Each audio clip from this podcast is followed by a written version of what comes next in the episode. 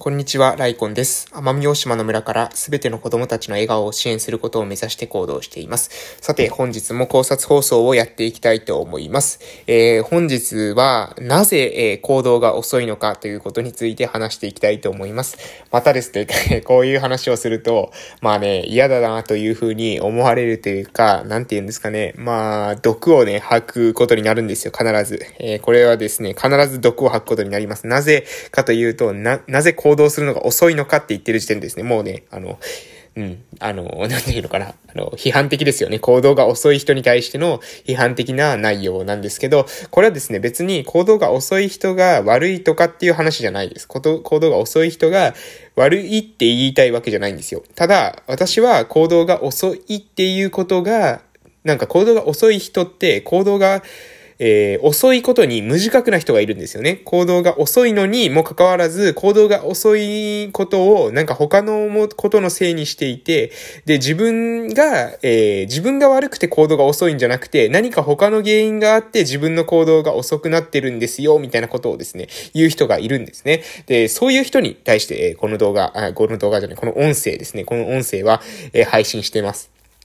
えっとですね。まず、そもそも人のせいにしたりとか、環境のせいにするっていうのは、これもうな、ナンセンスの極みですね。あの、そういう、えー、それを、うん、なんていうのかな。それは行動、確かにですね、えー、物事においては、えー、戦略には手順があるっていうように、A、B、C の順番で進めれば、えー、OK だけれども、A、C、B の順番で、え、進めるとアウトになってしまうっていうことがあります。なので、そこのですね、選択っていうのを、えー、しっかりと、えー、慎重にするっていうことは、これはですね、大事なことだと思いますが、えー、っとですね、それを置いても、やはりですね、それを置いても、できる行動をしていない人ってやっぱ多いと思うんですよね。ABC の順番でやるにしてもですよ。ABC の順番で実行していくにしても、A、B ができていないからといってですね、C をやってはダメというわけじゃないんですね。これは、んどういうふうに言うかというとですね、A をやっているじゃないですか。で、実行の順番としてはですよ、A、B、C っていう順番で実行するのがベストだというふうに判断したとしても、A、B、C っていう風にやっていくときに、この B での段階でですね、待ったがかかることって結構あるんですね。えー、B をやりたいんだけれども、なかなかいろんな事情があって実行できない。えー、そういったときに C にかかる、その C を実行するまでの、えー、準備っていうのはどれぐらいかかるのかってことをこれ把握しておく必要があります。なぜかというと、A やって B 待ちでずっと待っててですね、B ができるっていうようになった時に、B をやって、じゃあ今度 C に行こうかなってなった時に、C をやるためにすっごい時間がかかることってあるんですよ。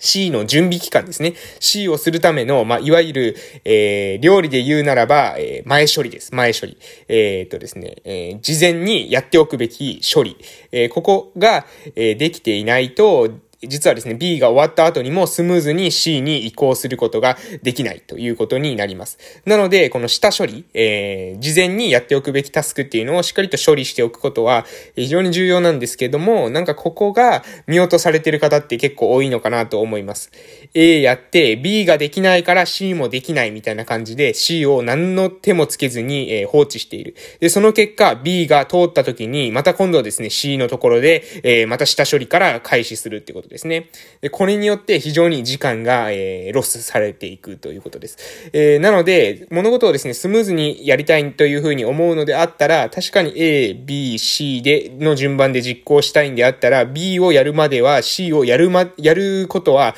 望ましくないんですよ。しかし、C の下処理をしておくってことはできるんじゃないかなと思いますので、えー、それをしておくってこと、これ非常に重要なポイントです。そしてですね、もう一つ、えー、こ、これ、こういうの話ともう一つですね、まあ、できることをやるっていう話が今の話なんですけど、もう一つですね、その行動が遅い、えー、理由ですね。行動が遅い理由。その、例えばその B が、えー、B に時間がかかる理由です。この B に時間がかかる理由っていうのが、もう不思議な理由な人がですね、いっぱいいるんですね。で、それは、例えば何かというと、えー、今までやったことがないとか。で、それでなぜか慎重になってたりするんですね。今までやったことないからって言って、慎重になるっていう。やたら慎重になるみたいなですね。えー、もうそれは、えっ、ー、と、なしですね。だって、今までやったことないだけで慎重になってしまうと、今まで、今までやったことないから、やって試してみたらいいじゃないっていう組織に絶対勝てないからですね。えー、そういった意思決定をしてくる人たちに勝てません。なので、えー、勝ち負けの問題じゃないかもしれませんけれども、えやれるっていうことが分かってるのに、あの、こういう手順で進めていきたいっていうことが見えているのにもかかわらず、今までやったことないから、なんていいことを言ってですね、足踏みしてたら、もうそれ一回一回ですね、今後やるときに、もう毎回毎回やることが新しいことのたんびにですね、その準備にすっごい時間がかかるっていうことになるんですよ。だからこれはなしです。これはなし。えー、で、えー、そもそもですね、そのなんで、じゃあ時間が、そこに時間をかけ、じゃ時間をかけていい場合って何なのか、時間をかけていい場合っていうのは、それがですね、例えば、ハイリスク、ハイリターン案件だった時とかっていうのは時間をかけた方がいいかもしれません。ミスってしまうと、とってもリスクが高い。えー、とても、えー、こけた時の、えー、が、損傷が大きいということですね。こ、こけた時の、えー、コスト、ロスがとても大きいということ。えー、そういうものに関しては、まあ、時間をかけるのもね、しょうがないかもしれません。それはもしかすると、ハイリスク、ハイリターン案件は、まあ、下手するとですね、それはこけない方が重要だからですね。えー、利益を得るってことよりも、えー、損失を出さないってことの方が大事なことがあるので、そこで時間をかけるっていうのは、まあ、しょうがない部分もあるかなと思います。でも、そうじゃなくても、やっってみないとわからない。しかも、えー、やることに関してですね、えー、リスクがほとんどない。コストもほとんどかからないのにもかかわらず、今までやったことないからっていう理由だけで、先延ばし先延ばしになってですね、時間が遅くなってしまっていることっていうのがもしあるんだったら、これは非常にまずいですね。もうそれはもう病気だというふうに思ってます。その組織はもう一種の病気にかかってますね。え、慣習病というか、今までやったことがない、え、ものに関してですね、妙に、え、臆病になる。え、全然ですね、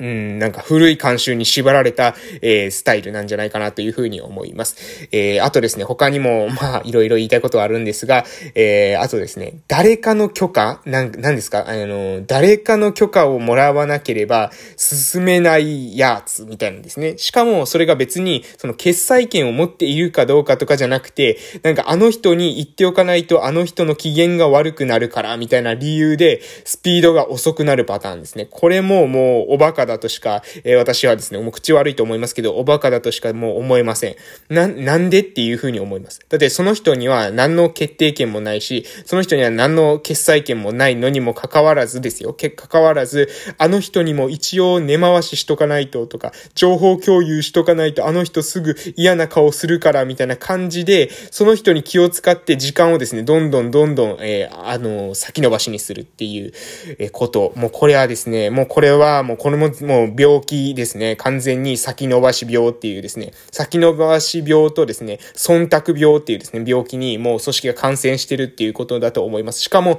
かなり、えー、重症です。その病気の、えー、症状としてもですね、かなりやばいところまで進行していると言わざるを得ないかなというふうに思います。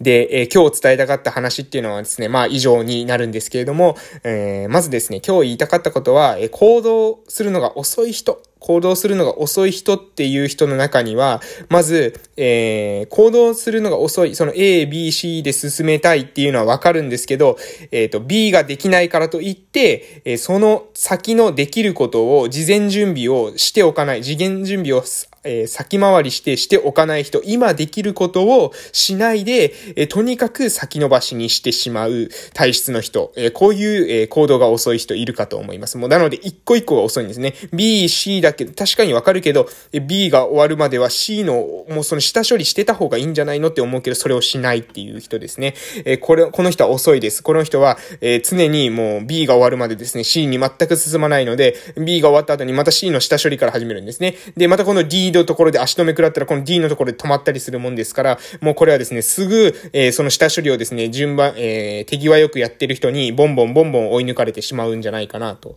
えー、そういうふうに思います。で、え、もう一つのパターンですね。もう一つのパターンが、もう謎の監修病です。謎の監修病。えー、もう今までやったことがないからっていう理由だけで、スピードが遅くなってしまう組織ですね。しかも問題なのは、えー、ノーリスクとかですね、ほぼもうロー、ローリスクのローリスクみたいな、もうほとんどリスクがない。っていうような状態であるにもかかわらず、えー、もう今までやったことがないっていう理由だけで、もうスピードが遅い、動きが遅い、もうそういった組織です。ハイリスクハイリターンなので、まあ、まあ、100歩譲ってしょうがないとしましょう。けれども、えー、ローリスク、ローリターンなのに、最初のトライが遅れる組織。もうこれはですね、もう病気ですね。監修病でございます。で、えー、最後にもう一つが、え、っとですね、えー、あの人に話通しておかないとっていう病ですね。もう、あの、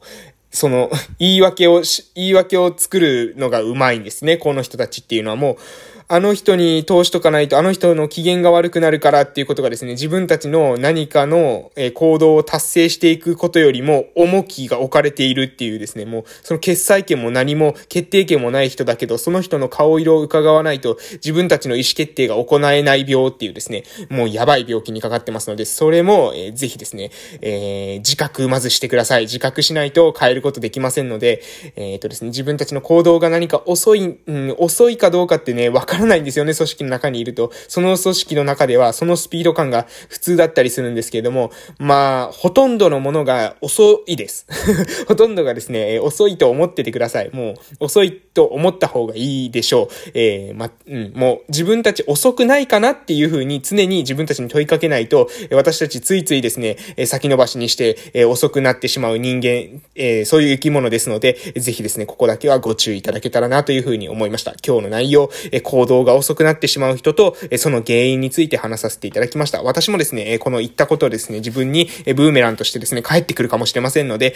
実際にですね、行動を私もですね、思いついた時には、できるだけ早く動けるように、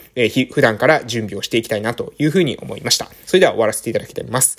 えーライコンラジオでは朝と夕に1日2回配信をしております。えー、ゆっくり話そうと思ってるんですけれども、えー、たまに早口になってしまうというような配信でございます。えー、それではですね、最後まで聞いてくださって本当にありがとうございました。またお会いしましょう。失礼しました。